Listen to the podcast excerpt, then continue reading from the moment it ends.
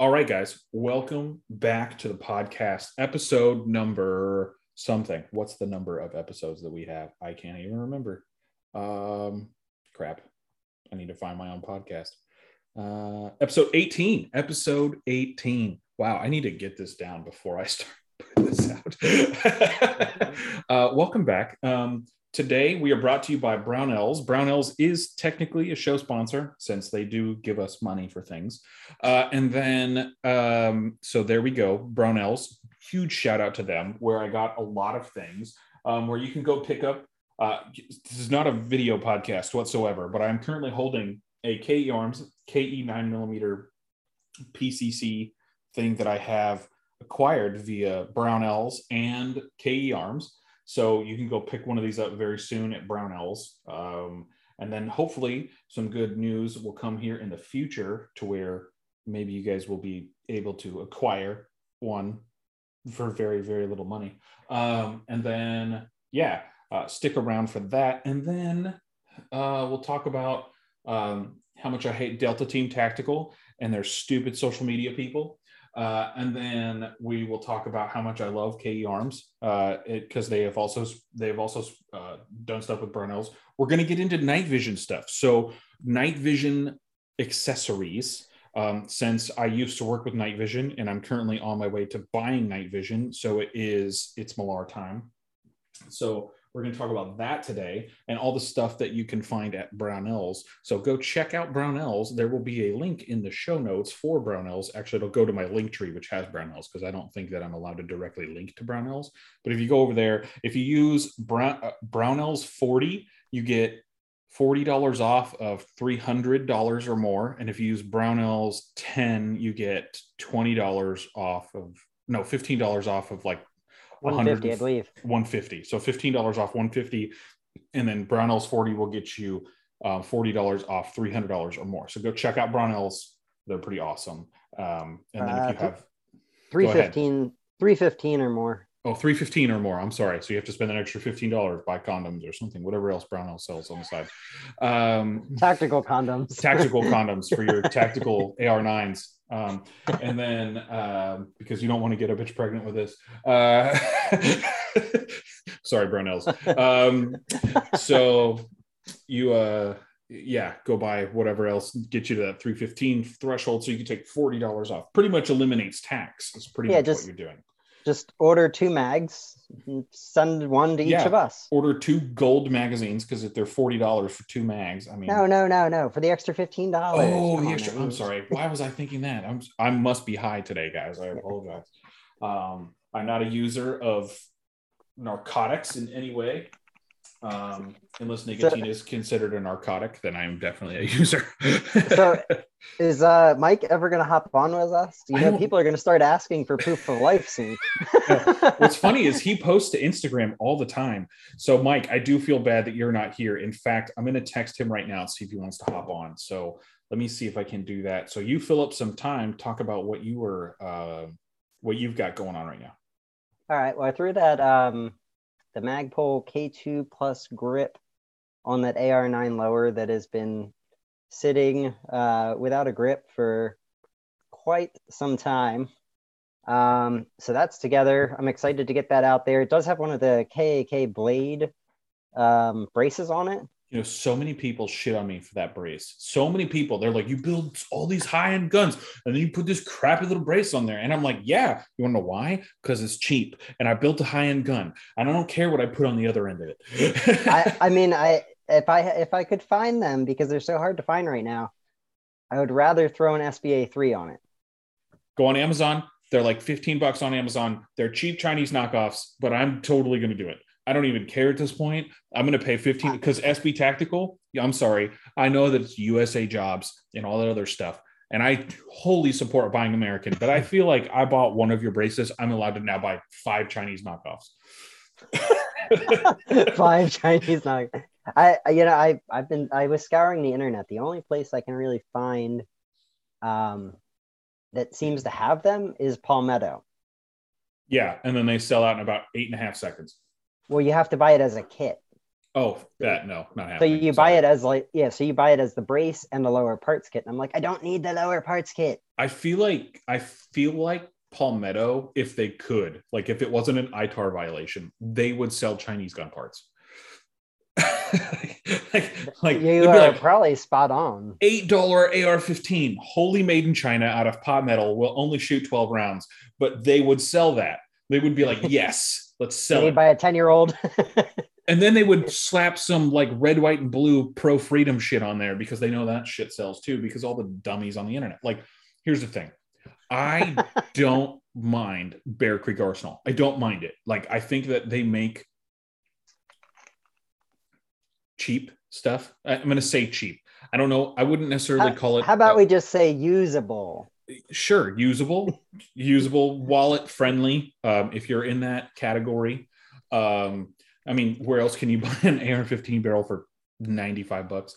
Uh, but Actually, uh, Unbranded AR has them right around that price point regularly. it doesn't But they're a manufacturer, so okay yeah manufacturers i mean white label armory can sell them for like 120 a piece so i mean yeah, I think they're I think they're right around that. But yeah so i think they're all kind of like base tier stuff and and don't get me wrong like white label armory uh, Bear Creek Arsenal, unbranded AR, and a couple other forging houses and and and manufacturing houses all make stuff that like BCM and CAC and all those guys use. So oh yeah, don't don't don't get this saying like I'm I'm crapping on Bear Creek Arsenal. What I'm saying though is the two barrels that I've owned from Bear Creek Arsenal, one came to me with an extension that wasn't attached for lack of a better word. I pulled it out of the box and the extension fell on the ground. and then the other one came to me and I couldn't get it to group. I mean, it had 13 inch groups. And then I had a 6.5 Grendel um, upper that I bought from them. This is when I first got into shooting, so you guys can call me horrible and all sorts of names.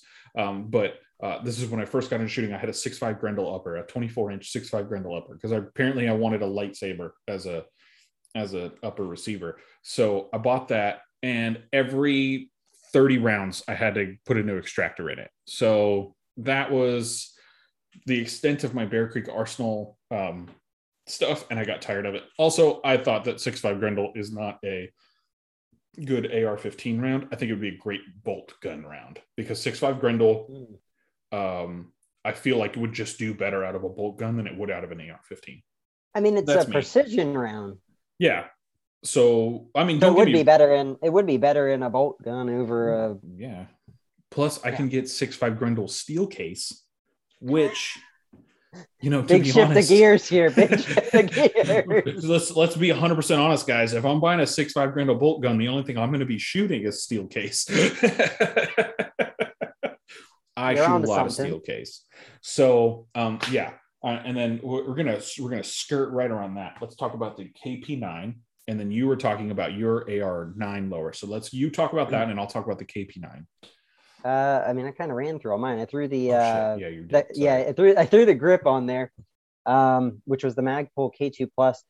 Uh, initial impression on that, you know, I'm used to uh, being spoiled by my Stippler Center Customs. Mhm. Um, so at first, I was like, this grip kind of Huge feels. sponsorship idea, Center Customs. You can send me a thousand dollars, and we'll shout you out on everything. but he uh yeah i mean i'm i'm used to and a couple of my buddies have held uh like my sbr um lower and the texturing on that is like aggressive i got i guess i've got some good calluses on my hands so i don't really notice it Mm. but um i mean i notice it but it's not as much it tears up the gloves i had over the winter i tore them up but uh, uh but the like holding the magpul grip compared to that I don't know. My first impression, I was like, I'm gonna hate this thing, oh, really? and then and then I put it on the gun, and I was like, eh, we might be able to get by with this. Like, I might not hate it, but it's not what I'm used to. there you go. And yeah, you know, I'm pretty OCD, so like me, it's like consistency Well, you you're not board. used to bigger things in your hand, you know. So, yeah, the K2, the K2 plus. So. isn't it Yeah, I don't- thicker, right? Uh, it's the uh, overmold, so they have a plastic inside, and then it's got the rubber outside. Oh no, I would not like that at all. yeah it, it feels weird like it's uh that it, it- you can feel the rubber. Like you can feel that it gives a little bit. It's Mm, cushiony. That's what she said. Think- you can feel the rubber. Yep. so, uh, I mean, have you you haven't shot with it yet? I take it. No, I still need to. Uh, I I finished that upper, but I still need to figure out what I'm going to do optic wise. I might go out and like test it with nothing on, just make sure it runs good. And I don't need to swap the buffer. Or I set it up exactly how I did my AR9 SBR. Same buffer, same spacer, same spring. Um, so the only difference is the the barrel length is a little shorter, and with the blowback, I don't know how that's going to impact. I'm assuming it's going to run again perfect. My Hmm. other one runs perfect. Interesting. Yeah, I have no idea. I'm I still haven't shot my KP9. I'm hoping on my lunch break tomorrow I can run over to the range and spend eight dollars and go shoot it for a little bit.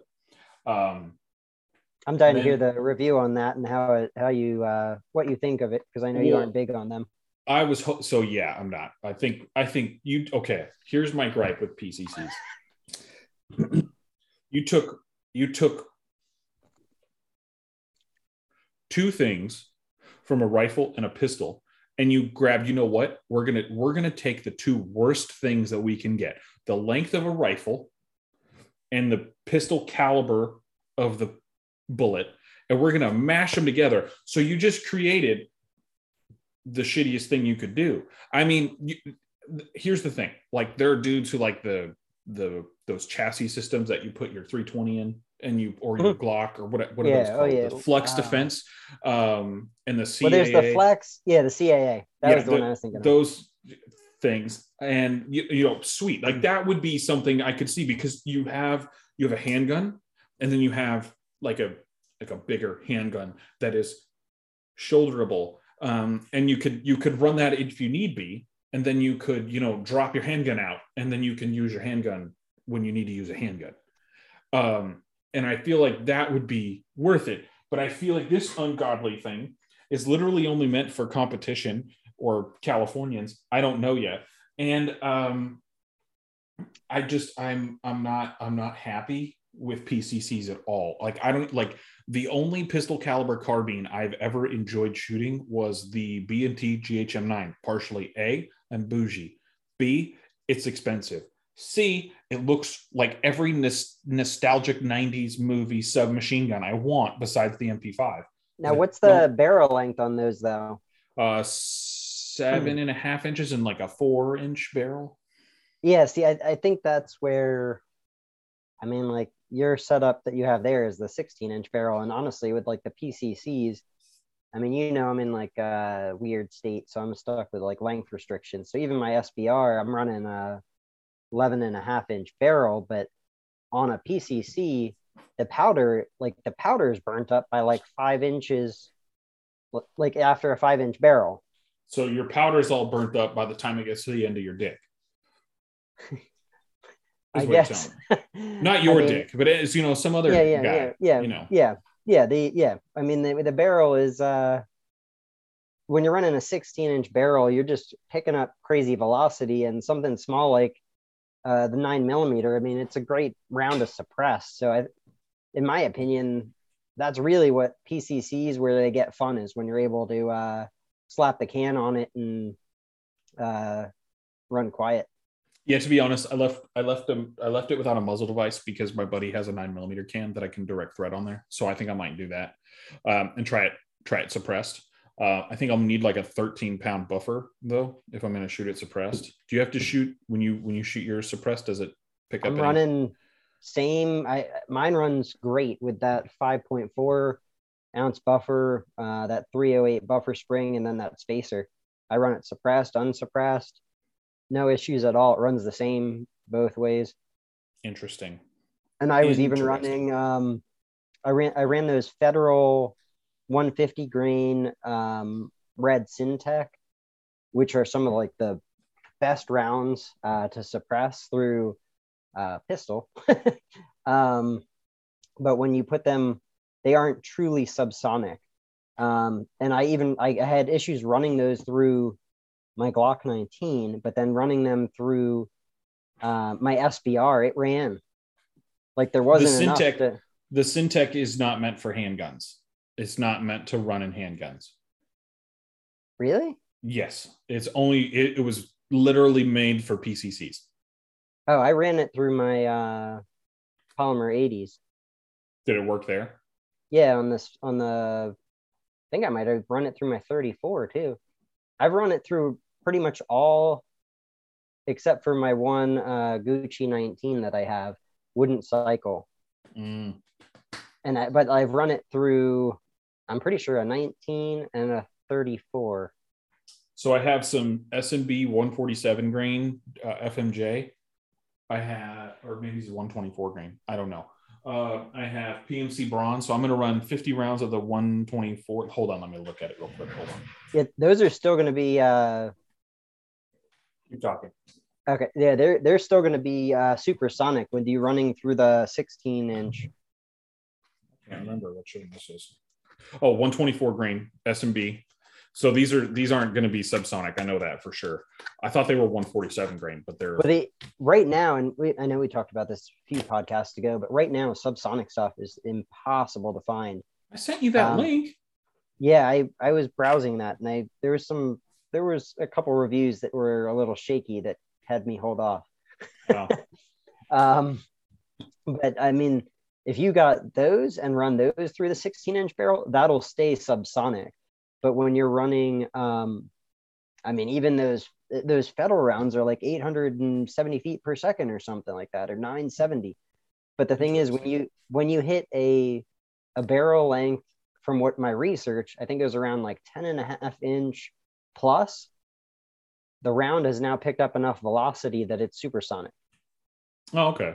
Whereas Well, with the, the subsonic rounds, there's different powder, so it it keeps it subsonic. I'm going to be wholly um, honest when it comes to shooting suppressed. I don't care if I'm shooting subsonic or not, um, even if it's coming out of a nine millimeter. It is my goal in shooting suppressed is just to take the edge off. It's never to like go hardcore. So like I'm not I'm not trying to be like ultra quiet. You know uh, what's that guy Splinter Cell when he like comes down and like shoots people Yeah. with his HK.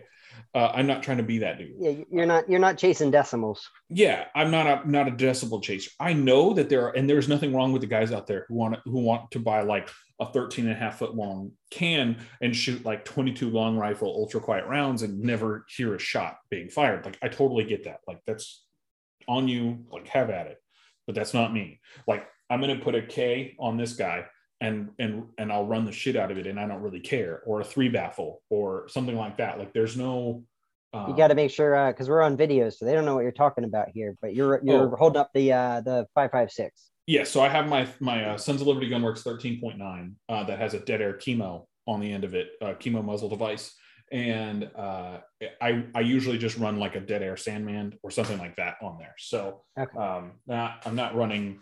I'm not I'm not trying to run anything crazy. Like I like the K cans. Uh, hold on, Mike, text me back. Proof of life. Mike, Mike, Mike, you're still alive, right? um, but no so along with that what i'm saying is um, i i like suppressors only to take the edge off. I don't want to add nine feet to the end of my gun. So that's why I like when i get my sandman it's going to be a k. When i get my other it's i like i like the three baffle can that i've been running that my buddy has Wow. that i'm totally going to buy from him. Uh, which people seem to think is a blast forwarding device. It's not a blast forwarding device. It is actually a suppressor. It only has three baffles though. Oh, I cannot remember who it is, but I'm gonna have to look into it. Somebody makes a essentially a one baffle can Mhm. that is that is actually considered like a blast can. Oh, Wit Machine. I don't think it's them. There's somebody else. No, I, I, I I think I know what you're talking about because the the their it's their special muzzle device and you screw the thing on the end and it's it's a blast forwarding device, but technically, like it, it, it has technically altered the sound from what people are saying. Like, oh, it's changed the sound. I that's I, I don't think I, I think it's another company. They might be doing something similar though.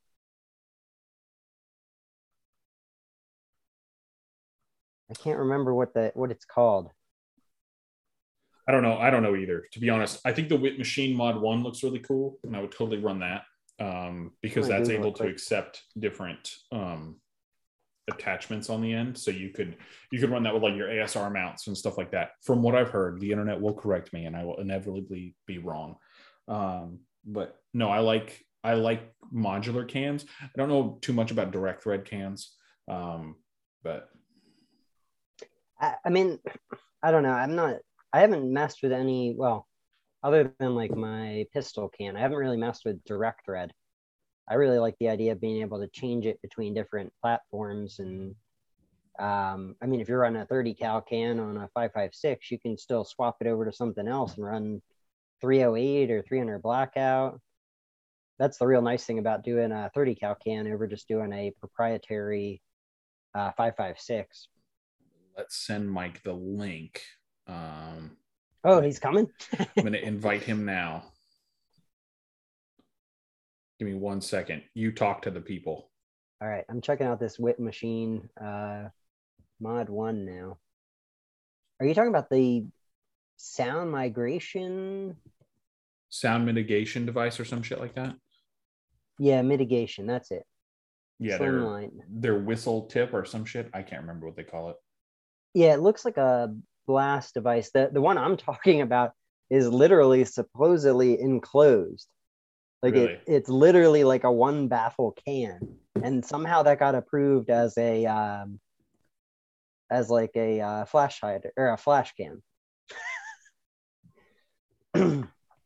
but I, I think any of those, um, I mean, like the Nove- Noveske Flaming Pig or the uh, KAK can, I think all, any of those just divert the sound forward and um, alter what you normally would hear at the ear.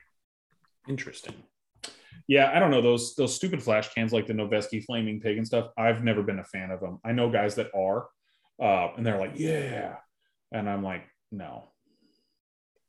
I mean, the only one I would run, and you know, I'm a little biased, but it is that rugged one that I mentioned before, like the RX, because it threads onto the rugged uh, muzzle devices. Really? Yeah. So I, at some point, um, I might end up doing one of those, just as a extra, extra thing. Apparently, my invite didn't send to him. Hold on. Keep talking to the people. Um, So, what are you interested in for uh for um uh like what muzzle devices do you run? Uh, I mean, it depends. If we're talking like nine millimeter, I've been using those Angstadt Arms uh, three lug adapters. They they actually are like a A2 flash hider, but it has the three lug portion on the back, um, which is awesome. I really I really like that design. Um, that's part of the reason why I want to change my rail on my. Um, if you saw my post in my Insta story, um, I want to change the rail on my AR9 SBR because I'm running a 12 inch rail on a 11 and a half inch barrel. Mm-hmm. Um, and I, I did learn that AR9 barrels, because they don't have a barrel extension, are actually shorter than like a 556 barrel because the 556 barrel has the extension on the back. Yeah, well, you got to remember it's got the extensions because that's where the bolt locks into. Mm-hmm. Yeah, but I, I didn't realize like when you're referring to like an 11 and a half inch barrel, if you put a 556 and a 9 millimeter next to each other, there is um, A mean, drastic I don't- difference. I don't. I, mean, it's uh, from what I've been told and from what I saw, it was. I mean, pretty close to an inch. yeah. So- So also, let's add Mike here, but also he's probably got crappy service wherever he's at. All right, guys. Mike from Heat Holders is connecting to his audio right now, and he looks super sexy. Uh, look at him. So Mike has joined us back again, and uh, so we're really happy that he hasn't died or left us. I promise you guys, he's not. He's not dead, but here he is, Mike. You can you can talk. Uh, we're just talking about nine millimeter cans, and you have your SOT, so you can talk about some of that because I know you have you have some cans coming. Oh yeah, what's up, man? Trigger Mike in the building again. Sorry, I've been absent, but uh, what's up? What's going on? Uh, No more clapping, just so you're aware. It's very loud, and I'll have to. oh, have that that I gotta get back in the swing of things. You know me. All right, so nine millimeter cans. Yes, I got my eye on a few of them right now. Um, I just ordered a YHM Resonator R9. Mm. So the gun dock, you know, I read some reviews. Everybody said they take a while to ship it out. They're still taking forever to ship it out. I'm an SOT, so all they really have to do is do a dealer to dealer transfer. Those ATF approvals usually only take less than a week. Sometimes they come back the same day. But here we are. I ordered it April 2nd or April 1st. Still don't have it, but you know, it is what it is. That should be coming, you know, soon. I'm also going to get my hands on an Omega 9K at some point.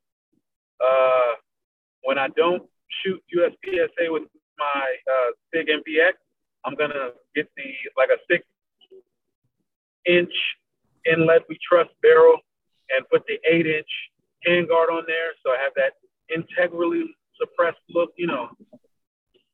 Um, so that's gonna be for that build, and then I'm gonna get a handgun silencer. I think it's what CGS Group, Chaos Gear Supply. Uh, just got my staccato finally, but it doesn't have a threaded barrel, so eventually I'm gonna do that matchup with it. But that's all I have in the pipeline for nine millimeter can. That's good. That's good. Um, because I, I, to be honest, uh, nine millimeter is my my weak suit. But as you saw when we went shooting last weekend, Mike, I was I've been picking up my my handgun more and shooting more. I've been pretty decent about just trying every every couple weeks going out and practicing. But now it's like every day I'm doing my dry fire. Every day I'm putting in the reps, doing my dry fire, drawing from my concealment holster. Now I I have my battle belt that I have um, and I never use it now. Uh, I put it in my van because, or in my in my uh, in my vehicle when I go to the range because it has my IFAK and everything on it, like my complete blowout kit. But I don't, um, I haven't even been running that. So um, my my next few things is um, definitely getting better with that, and then trying out some of those nine millimeter cans because I have to shoot this guy suppressed. So this is my my KP9 Mike, I know you haven't been paying attention up until this moment, but this is the KP9 that I've been running, and it's uh, well, I haven't run it yet, but it, I will be, uh, and um, I'm gonna definitely not run it for forever. Um, I do want to shoot it suppressed at some point, just so that way I can put some rounds down range suppressed with it, so that way people, you know, get that feeling too. So uh, maybe maybe next weekend, Mike, um, if you get your if you get your nine millimeter cans, maybe we can take a couple of them out, run them, and run that suppressed. Absolutely. Um, half by twenty eight. It's gonna have to be a direct thread, though. Yeah, it's it's direct thread. Yeah. All right. Cool. Yeah, so I've got that. It's um from what I'm assuming, it's half by twenty eight. Um, yeah.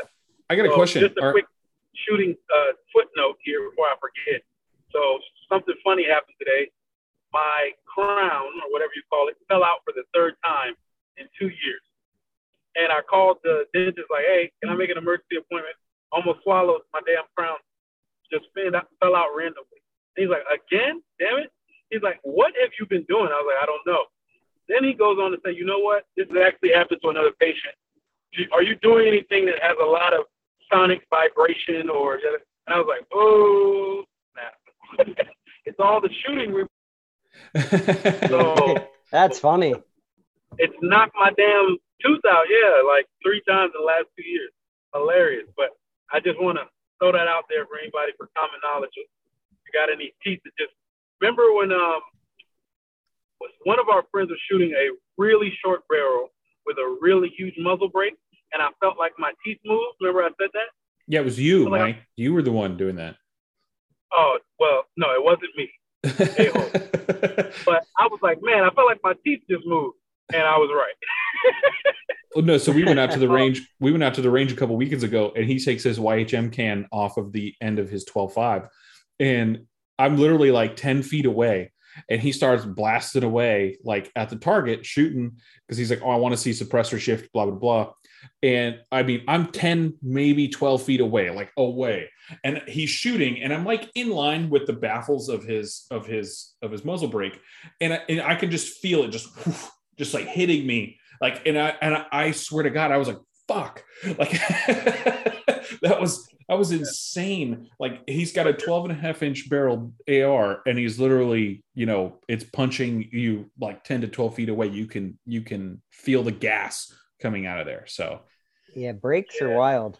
I'm definitely getting rid of that uh, system. Getting me one of those Reardon mounts. You know, I don't Just, I don't understand your fascination with the Reardon mount. well, one is pretty as hell. You know, I'm a guy for aesthetics. That's one. Um, but no, that particular ASR mount.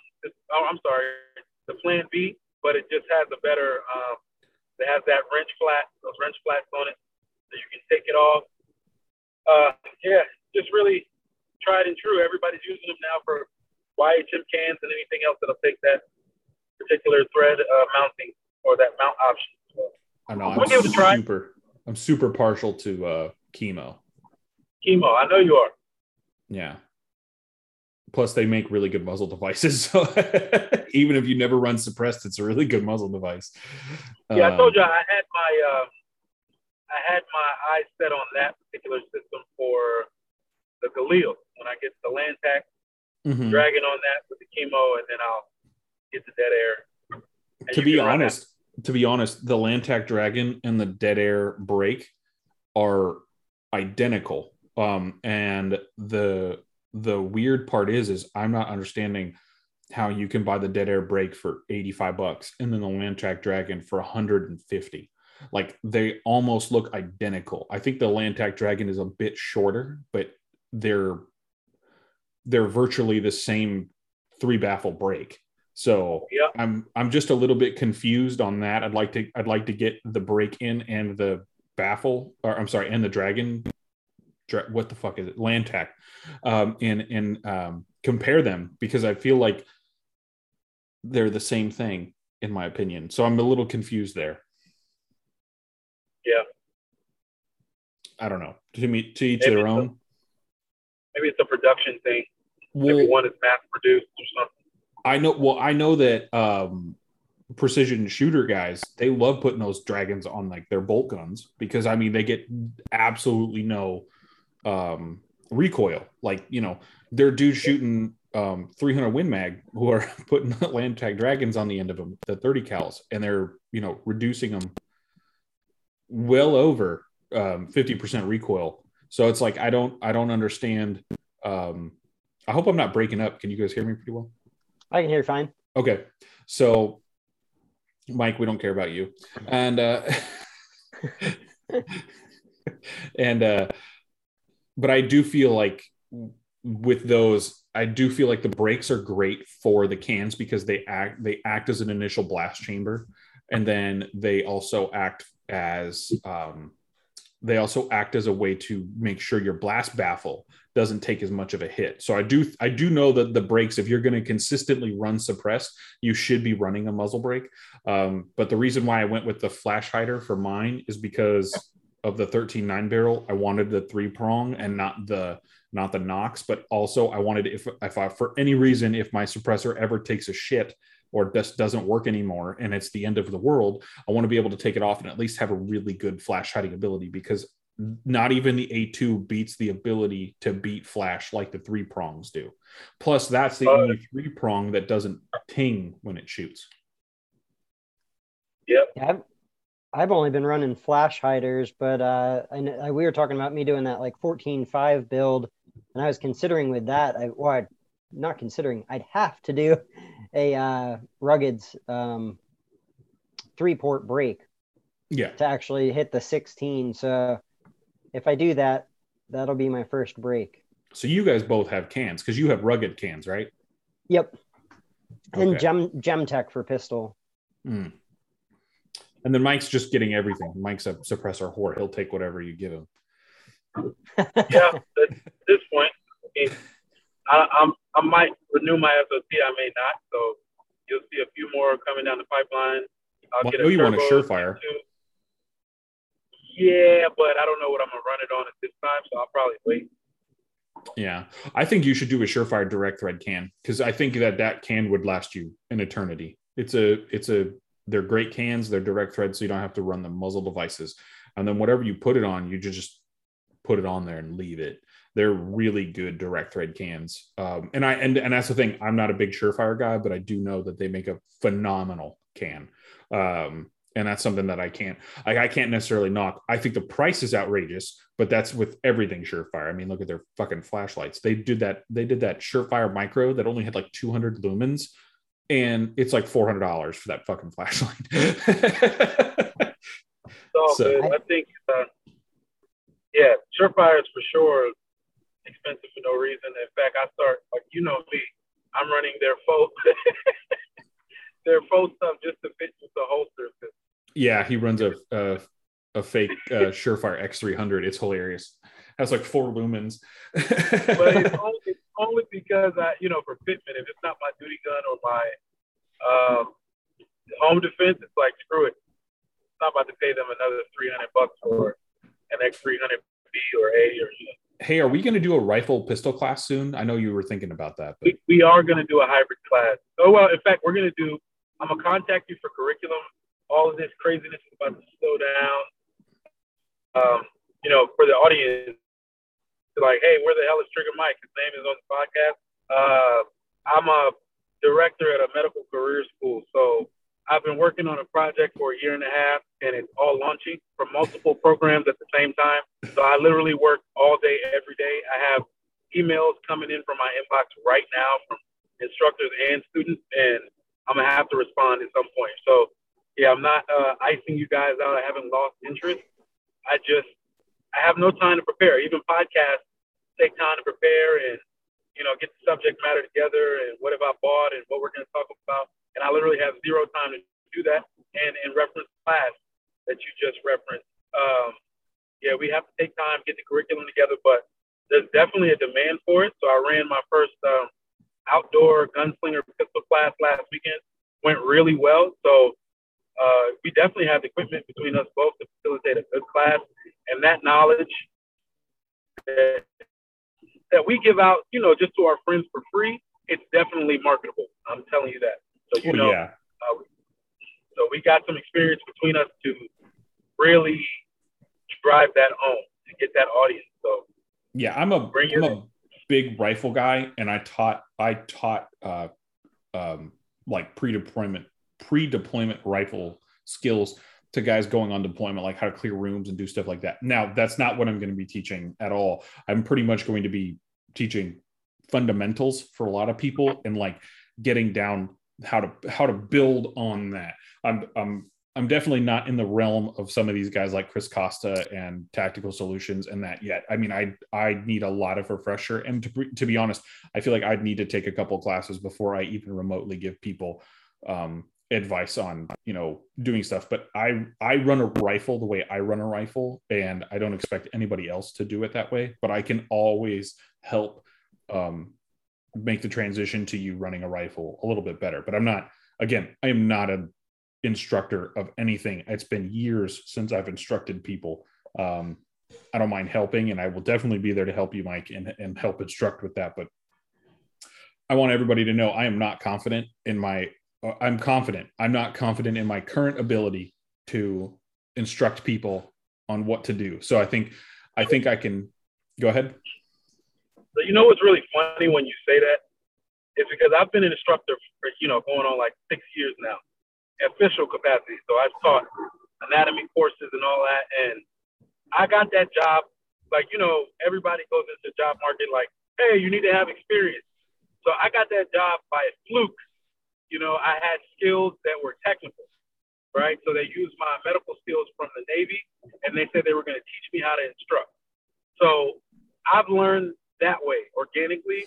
And the one thing you always be like, no, I'm not an instructor. But when someone asks you a question while we're out, and I watch you give them instructions, I roll my eyes every time you say you're not an instructor because you will give detailed procedural instructions on how to execute a certain step with a rifle, but then you say you're not an instructor. So me knowing that I manage instructors, I am an instructor of various disciplines and subjects. Looking at you say you're not an instructor, I just I just want to laugh and break out in laughter every time. I, I think you're like more bashful about instructing a group of people, but trust me when I say you are an instructor through and through. Because I think someone was like, hey man, how do I like, like I asked you a simple question about how to engage multiple targets. You remember that? Yeah. How, while moving.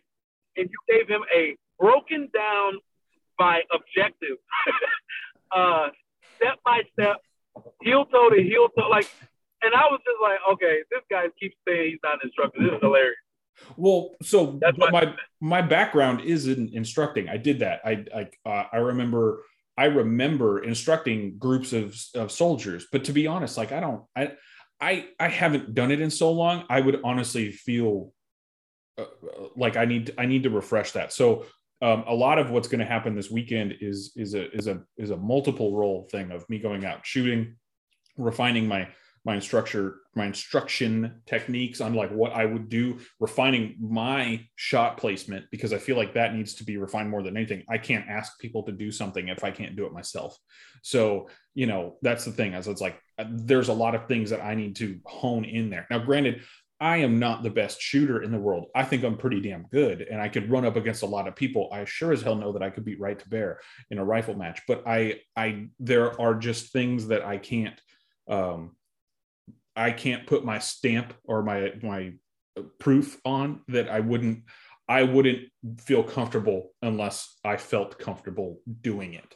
So it's like, yeah, I'm not I'm not an instructor, but I can instruct. I can instruct on what I know and what I've had to do, but I I don't feel confident in stating that I am an instructor like all these other dudes who go out and instruct. And I'm not talking about you, Mike. I'm talking about all the other people that I know. um, but I, I tell you, I yeah, I've been back in the shooting for a few years, and it's only because I instruct at the.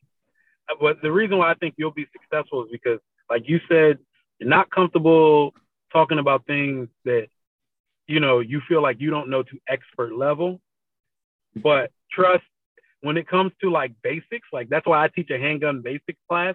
When it comes to basic stuff or even like advanced tactics, you can pull out an entire curriculum from the stuff that you're an expert at. So that's how I think, how I think most instructors will kind of take shape, and you know, that's their claim to fame, right? Like, oh, you teach this real well. Like I've been back into shooting maybe three years, and teaching handgun basics from a I will get you on target. I teach the people I teach best, and this is actually the group of people instructors hate the most experience they hate new people that've never shot before. they they hate those group of people. But I think I've put an intelligent approach into teaching those people. Because the first thing everybody will say is, man, those people are going to kill themselves and you're going to win. Well, I told, remember I told you that's why I make them load one bullet at a time for like yeah. 20 rounds. Yeah.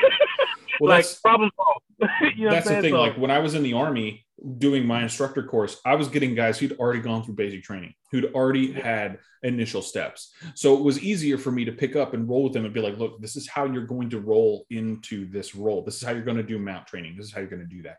That that was a lot of the stuff that I had a lot of experience in, especially MOUT training, because I the army did teach me how to do MOUT, which is movement in urban terrain. So um, so it's it's uh, it's urban terrain. It's like like moving through neighborhoods and things like that. Like that was what my specialty was: uh, how to dismount vehicles, dismounted patrols, things like that. Like that was what I did. That's what I taught guys.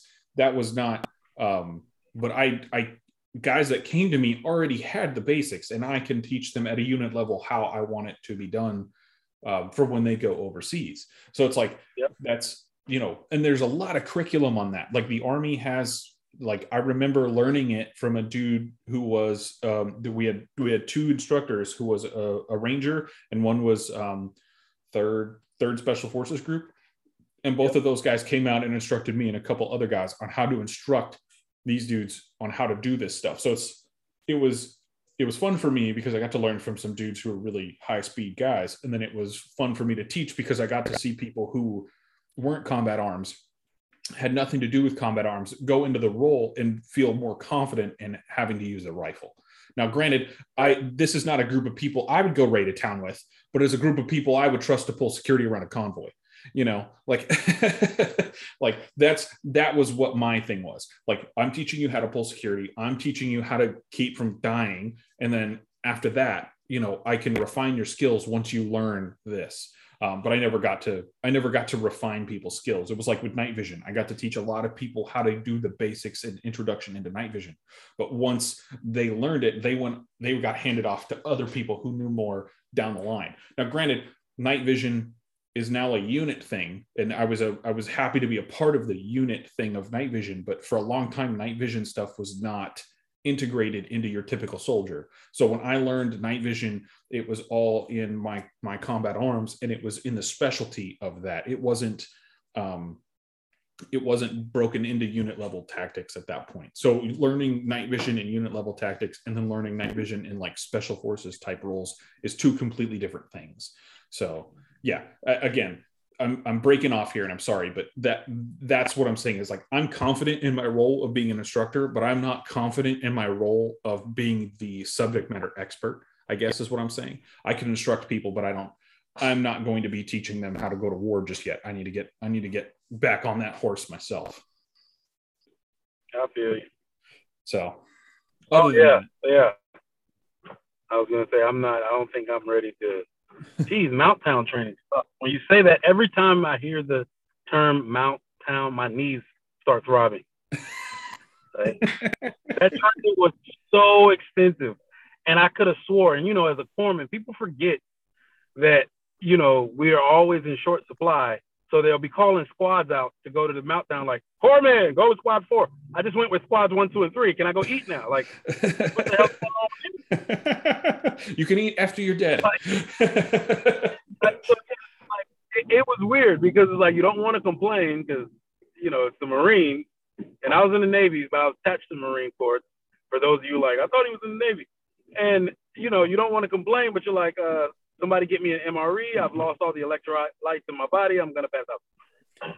If anybody ever says that they were they were a Marine Corps doc, um, that means they were a Navy corpsman. And if they say I was a Marine Corps doc, but I was in the Marine Corps, then they're lying to you, and that's stolen valor. And don't listen to them.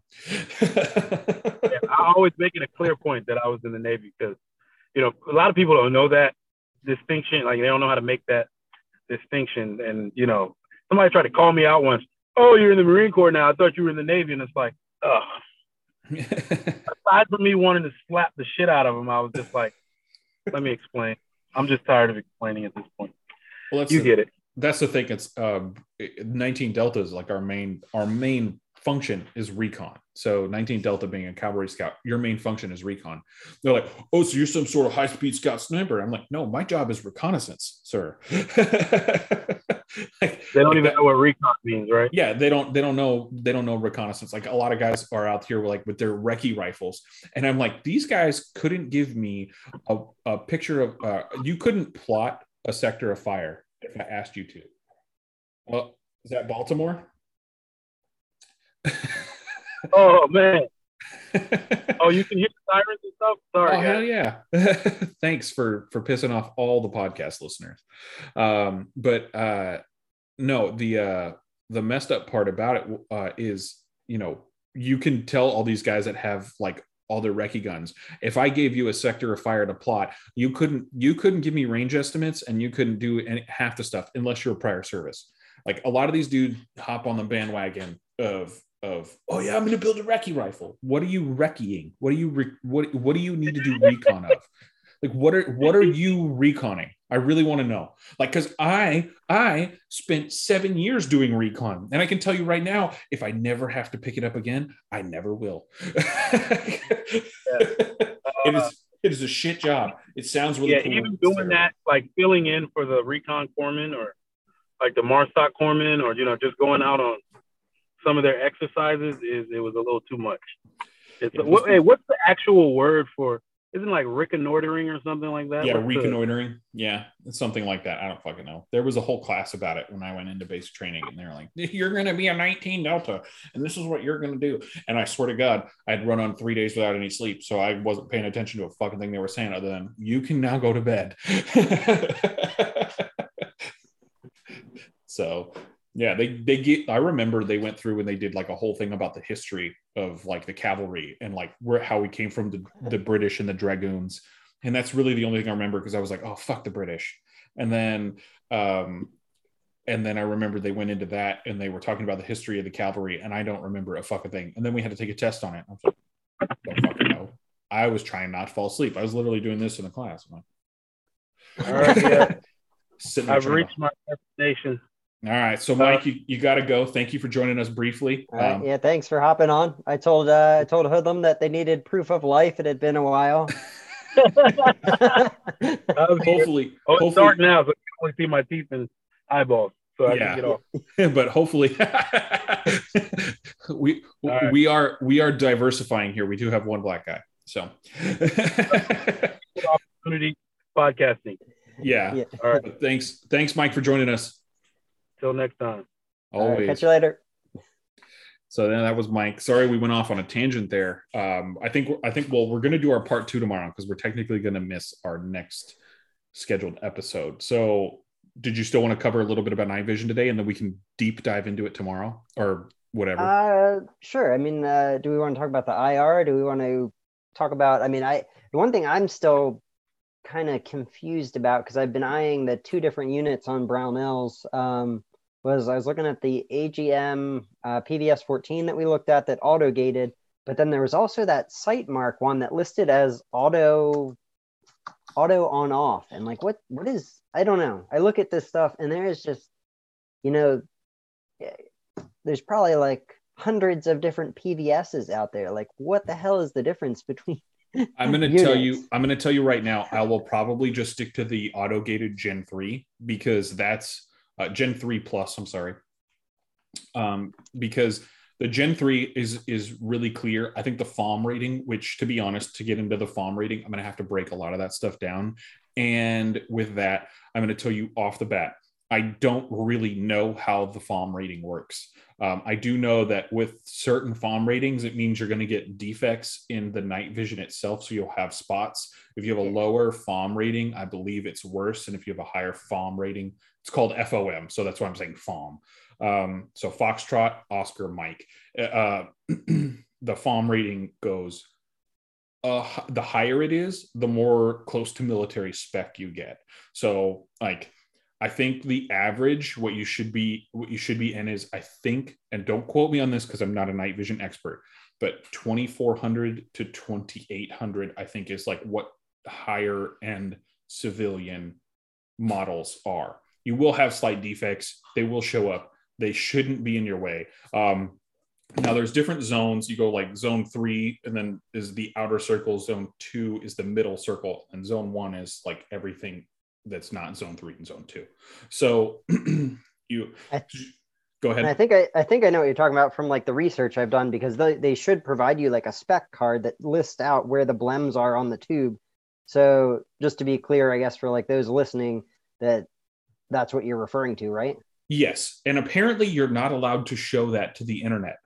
From what I've seen from a lot of people, like they are like, "Oh, you're not allowed to show this on the internet." I don't know if the CIA is going to come and cut your head off in the middle of the night if you do show it on the internet. But a lot of the guys who have that paperwork, they read the specs off, but then they won't show you like what's on the paper. Like, and they're like, "Oh no, I can't show you what's on the paper." So it's like either they're lying or something. I have no idea. I don't know if That's that's weird. I don't know if it's an ITAR thing, like you can't like distribute this information to people in different countries. I have no I- idea. Yeah, I've, I've heard that like uh, you can't, I guess, like take a plane and you know hop over to like Europe or something with your night vision because of ITAR. Seems quite you- stupid, but Yeah, I, I've heard that's also- like an issue. you also apparently can't get on a plane with a parachute, so they don't they frown upon that apparently. I don't know why. I think you know wanting to be the only person that lives in the event of a plane crash. I don't think I'm doing such a bad thing here. You're kind of onto something. I- but Granted- it might be if you show up in like the full outfit. yeah, they get they get all um they get all weird about like you can't bring your parachute on the plane. Well, then what's the point of being in a plane? I thought we were supposed to jump out of them. Which I've only been skydiving once, and it wasn't in the military, and I really want to go again. Like I really want to go again. I think I just need to lose about another thirty pounds. I've lost about twelve so far, so I need to I need to keep going. I I uh, I don't know. Jumping out of a plane just doesn't what if I put a parachute on you? We went up and then we crashed two planes into each other and we're like, look, we got to jump or we're going to die. I think at that point you kind of have to do it. Uh, I mean, I. What I if. I, what if I became an, what if I became a, a dual jump status person so where I could take you up and you could, I could strap you to me and then we'll like jump out of the plane together. Like I'll hold you on the way, I'll cuddle you on the way down. I don't. I don't know. I don't know if I could do it. And I, I, I, I, I I've got uh, some pretty big names of the skydiving community in my family. so, and even I still, uh, I don't know. I've always I've always been a, an adrenaline guy there. But I'm sorry, getting back to getting back into night vision. Um I don't understand like why like why some of that stuff can't be shown. So I think I think at some point I'm gonna have to contact somebody at AGM. I think you have a contact at AGM, correct? You know, I emailed them. They never emailed back Oh well then that because they were. Uh, they saw I wanted. I said what I wanted. I told somebody that I wanted the AGM. I think I listed off the exact model and everything. And AGM was like, "Oh, drop us an email." And I was like, "I'm a brand ambassador for Brownells and Junkyard Ops. I'm planning on going through them." Never got an email back. Ah, Um, but I even asked them like questions because I'm like, this would be my first, you know, my first pair. So I don't know, a little disappointed uh, I only ever of their response, but I only ever ran a PVS 14. So my my PVS 14 was just a monocular. It went over my left eye. You can you can swap them to left or right. It doesn't matter because the J arm and all that does everything. I have all my support gear to run night vision. Um, the only thing I need is a counterweight on the back of my helmet. And looking at it, I don't know if I'm going to run the batteries yet. I think I'm going to run these spare batteries, but I think I'm going to run a counterweight with that spare battery. So that way my helmet's perfectly level. But my helmet is my old combat helmet from the army. Um, and it's a it's a MICH two, I believe. Uh, and I have my I have my Rhino mount and I have my J arm, and then I have my fucking tilting thing that goes up and down. And that's what I ran in the military. So I've got I got no problem with that shit. Um, I'm just I I just my thing is is I think it's going to be weird getting back into it because I I looked through somebody else's night vision a couple weeks ago, uh, and I was like, fuck, like it brought back all the like you know all the fun times. Like Were- I could even start smelling the grass. You know, it was like mm. were, were you uh, when you were in? Was it Gen three or were you using like Gen two stuff? to be 100% honest, I didn't know. Um, I do Okay. know it was auto gated because when people would turn on their lights, it would kind of dim down. Um, and I know that if I wanted to purchase it, because I literally asked, I was like, so if I lost this and filed a statement of charges, how much would it cost? And they told me it was going to be $4,100. So at that point, I was like, I don't have $4,100. Um, and it was a sensitive item. Uh, along with the Purst 4 that I had, or no, I'm sorry, not the Purst 4, the PEQ 4 that I had. Um, that was a sensitive item, but I didn't technically lose that. I turned that back into the army. So um, that wasn't sold for money on the black market. Uh, so yeah, Uh, that's, and that the auto gated thing because you know I overanalyze the hell out of shit. I know so- it drives me a little crazy sometimes. I bet it does. So uh, the auto gate thing, like, what what I'm struggling with here is what light damages your tube? All Like- light. All light. all light will damage your tube. It has to be consistent and direct. So all light will damage your tube, but it has to be consistent and direct. The cool thing about auto gating is if you can get your night vision away, it will have automatically dampened the amount of light coming in to the point where it's going to do less damage to the tube. But all bright light, all bright light, not starlight or anything like that, but all like if you stare at the moon and it's a really really bright moon and you stay and you you take your daylight filter off and you and you stare at the moon, that can cause damage to your for to your night vision. So as like far as street lights. I'm aware, as far as I'm aware. But if you run your daylight filter, that is which is what you put on there, and it's got a, a pinhole Like a in it. pinhole. It's Yeah. got a little pinhole in it. That will save like 99% of your of your stuff. When I was in the army, we were really never allowed to take off our daylight filters. Like they didn't really want you to do that. Plus, you're Oh, really? you're a little extra reflective with that on there or with that off of there. So when I was in the army, we ran all of our stuff with a daylight filter, and we really never used the IR illuminator flood. So that was that was kind of a thing. Um, but again, I wasn't high speed. Like I wasn't an army ranger. I didn't do any of that stuff. I did get to train with some of those dudes. They did teach me some of that stuff. They came out to our unit um, and taught us some of that stuff. But I like again, I never, never, never did actual training with those guys. They taught us, so I trained under them. Um, because there's dudes out there who'll be like, I trained with special forces. Okay, did you train with special forces or did you take a course that was taught by someone who had a special forces tab? Because I took courses that were taught by people who had Ranger tabs and Special Forces tabs and were in Ranger group and Special Forces group, but I never trained with them doing their stuff. So let's Yeah. get that out there in the open. Um, but when I learned it, I learned it like through an actual course curriculum that the Army taught. And I believe, I don't know what the TM is on that actually. I'd have to go find it. Um, but in my little green book that I have, I remember writing down notes in there about a lot of the night vision stuff. Um, now I do remember there's a depth of field issue when you when Yep. you put on your night vision because you're only using one eye. If you're Yep. using dual tubes, I guess it's not as bad. But you got to remember. That's what I've heard. I got to remember, I've never run dual tubes other than a friend's dual tube, and to me that that messed me up more because I've only ever run one tube.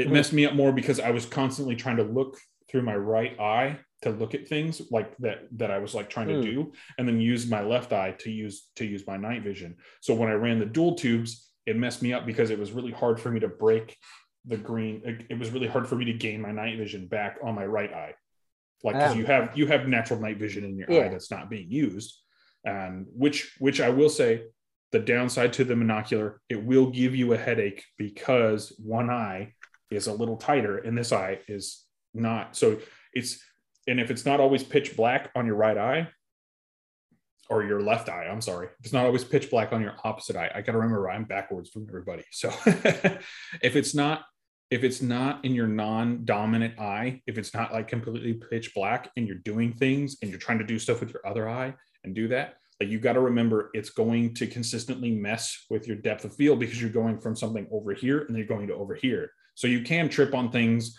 and cause trip hazards i remember seeing privates go ass over tea kettle in a field because they stepped in a pothole that they thought was five feet in front of them and it wasn't so um, you just have to remember to be kind of weary about what you're doing. But once you get the hang of it, like once your brain finally figures out what's going on, it's all quick. It's very rapid. Like you pick it up and you're like, oh, fuck, I can do things. You're like, Now- I have superpowers. now, how long? How long does like when you say when your brain picks up on it? Like when you have, are you saying like Like 30 when I did- minutes. Like 20, Oh, okay. 20 minutes, 30 minutes. I think 30 minutes at the most. Like if you're really low speed individual, 30 minutes. I think I think if you're high speed, I remember it took me about 10 minutes to kind of get used to it. And then once I got used to it, I was bam, I was there. Um now, I mean, there could be some special forces guys like fucking two minutes, dumbass. But you know, like Yeah, well, those dudes are probably all running quads now, anyways. I know, right? Forty-five thousand dollar night vision Yeah, um, that I don't have. I It's won't have the money for. That's a car. Okay, like I'm not going to do Yeah. that. I might buy like two single tubes and have a backup, you know, but I'm not. Um, yeah. That was my my big concern though, is like making the investment into it, and then like what li- light damages it. So Well, yeah. and so like I mean, like if you're out walking the streets, street lights, you're saying that kind of stuff will damage it. well, yeah, don't look at a street light. I mean, it's the same thing as like don't point your your So as long as I'm in, in, your eyeball. as long as you're in motion, not mm-hmm. staring at it. Yeah, running your daylight filter will definitely help because then you won't have to consistent like when you run your daylight filter, you won't have to consistently change your focus. Oh, okay. So when you run your daylight filter, that's another reason why I like the daylight filter. There's a lot of guys out there who are like, "Oh, you just got to consistently focus," or I could put the daylight filter on and I don't have to do any of that, you know, because all the lights coming through a smaller thing. It's Hmm. like everything is kind of in focus. Um, versus when you take that off, it's gathering all the light. So then you have shit that's out of focus and in focus and out of focus, and then you got to sit there and focus your ring and do all that. It gets a, to be a huge pain in the ass, which Yeah. which is why I will probably continuously run the daylight filter unless there is no ambient light. Then you have to take that off and you have to have that set at whatever distance you I- need it at. but if you're out in i mean i'm i'm thinking in a uh urban setting versus like a rural setting i mean rural setting if i'm out in a farm field i really don't even need to run the the filter then Yeah, no, you you would you would almost never like there are times where you run the filter and there are times where that you don't run the filter so that's it's all dependent upon what's Situation. happening. Yeah it's situationally yeah. dependent i guess how that mm-hmm. how that should be put. Um so have that in mind. Uh have in mind how you're going to set up your gear. Like you were saying like you didn't want to invest in the helmet so far. Like i have my helmet because i invested seven years in the military and all their bullshit. I felt like a helmet was was warranted to me. So you know war- warranted not warranted. I felt like i'd earned that with all my blood sweat and tears and my joints that i gave to the military. So i felt like you know they wouldn't mind missing a helmet. And they didn't. I didn't ever see a statement of charges for that helmet. Um, but that's what i'm saying is um, pick and choose how you want to do it. I firmly believe having the night vision and building the stock to everything else later is is wholly acceptable. Um, the only reason why, like, I'm not going to go buy an HHV helmet or do anything like that. I'm sorry, someone was using ice maker. I hope that wasn't super loud. I, I but, didn't even notice. so, um, building on that, I feel like once you get the night vision, you can slowly find reasons to make investments in different things yeah, I think we're what I'm thinking right now is I want to get my uh, monocular. Um, researching the helmets, I'm probably going to start with a bump, and yeah. then maybe down the road invest in an actual ballistic one. Just yeah. kind of get my feet wet and. Um, to be honest, I don't think you'll see how much I use it and that kind of stuff. I don't think you'll ever really need to invest in a ballistic helmet unless you're charging through doors. Like the only reason why I have a ballistic helmet that I would not trust to take a ballistic round right now, but the only reason why I have that is because that was what was issued to me in the military. Yeah. And that is what I took with me when I left the military. But and which you're not allowed to do, so don't do what I did. Um, fuck you, I U.S. Army. I think people. I, I think there's a lot of people that always get something. yeah, you get something. Just figure out what it is, and hopefully, don't fuck you for it. Yeah, later. it's a it's um, the one prize. yeah, no, like that's one of the things I would say is um, buy the night vision. They usually come with a skull crusher of some kind, which is the shitty band that you get when you when you usually buy them. I think AGM even says that theirs comes with it. Um, so that will that will come with all of that and then build what you want to do use as the support system with that. So once you get the night vision, then you're going to need the Rhino mount for your helmet. You're going to need the helmet itself. You're going to need to figure out what works with that helmet because some mounts don't work with certain helmets, like the tanker style helmets that have the the well, I call them tanker because I never used them, but now they use the the full cut uh, where I, I had a I had a full cut helmet. Now they use a quarter cut or a half cut helmet so it's it comes up over here and you and you have the ears open so you can attach your ears and i remember when i was in the army um, it was you dealt with hearing loss. So now it's completely different. Um, and how you run all that stuff is is is different now. But i, I i'm pretty much going to go to my old setup that i ran in the military and kind of figure out what i'd like to change from there. So tomorrow, let's talk about, or when we run our next podcast, um, we're going to talk about um, how we're going to kind of set up our night vision stuff, and then we'll talk about all that. So we'll we'll figure that out because at some point toward the end of this year, I'm getting night vision, and you're getting night vision in like the next couple months. So you'll be able to talk about that. I am then, super super excited. You're trust um, me, it's it's a superpower that you can buy, like and it's and it's super cool. So um, just make sure that you protect your investment and don't like put it in your trunk and then let people steal that shit. Like make sure that wherever you're going, it's in its dark bag. It's got its daylight cover on, so you're not exposing it to sunlight. But if you're yeah. taking it places, make sure that you know, don't show it to people who have fast hands. I was almost thinking uh, Pelican case. Yeah, you can do that. Yeah, anything, anything that I mean, you could even put them in dark bags because in the army it comes in a sock, and then you I, put well, that I've, sock you put that sock in a green in a green oh okay so it's a it's a specially built ammo can it's got foam in it you put that in there but it comes in a black sock and then i remember putting that in there and then being able to close that and have that and that's kind of how you you, you carried your night yeah. vision around i mean um, i showed you i've got that um my buddy that was a marine gave me his uh issue night vision green bag yeah. um and then i have the j hook and all of that stuff that he was issued so i'm gonna run that. I know everybody's running these Wilcox. I started looking at like I hadn't looked into the prices because they gave like I got these off my buddy. Um, huge thanks to him. Yeah, Um, my Rhino the mount. Wilcox one, man, whew, those things are like five hundred bucks. Yeah, my Rhino mount I think was like 200 bucks, and then my my the thing that connects your J your J arm to the swivel piece. I Yep. have that. That's like 300 bucks. Like that Oh, shit's ex- that shit's expensive. So I thought they were all um one piece because I I googled when he gave them to me and they were like two hundred bucks for the whole the set. oh okay, then maybe maybe set. they're different. I haven't. They might have come down, but knew they might be. Yeah, I don't know. I was I was surprised. Um, but yeah, I'm, I know you gotta you gotta probably run and grab dinner. yes, um, I am going to run and grab dinner. We, starving. uh, we can chat some more tomorrow. I have uh, I think I've decided on helmet company and that kind of stuff. So we'll talk about that. yeah, let's talk about that. Uh, Don't go with Team Wendy. Fuck those traders. Um, Well, you already gave away who I am uh, not going with. um, but no, thank you guys for tuning in. Uh, what do you always say when we we exit out of here or exit out of your Uh, videos? run, run, suppress, stay blessed. Oh yeah, and give your give your give your Oh, stuff. oh. again. yeah. Um, so the my Instagram is it's Millar time. I uh, S dot M I L L A R dot T I M E, and it's the same on uh, YouTube and uh, Facebook. Facebook. There you go. And I have to think everywhere I am. and then for my Instagram, it's hoodlums. Uh, look that up, hoodlums underscore gun underscore bench. And then on my YouTube, I think it's just hoodlums gun bench is one word. Uh, and then, as I always say, shoot him in the face. Hope you guys have a good one.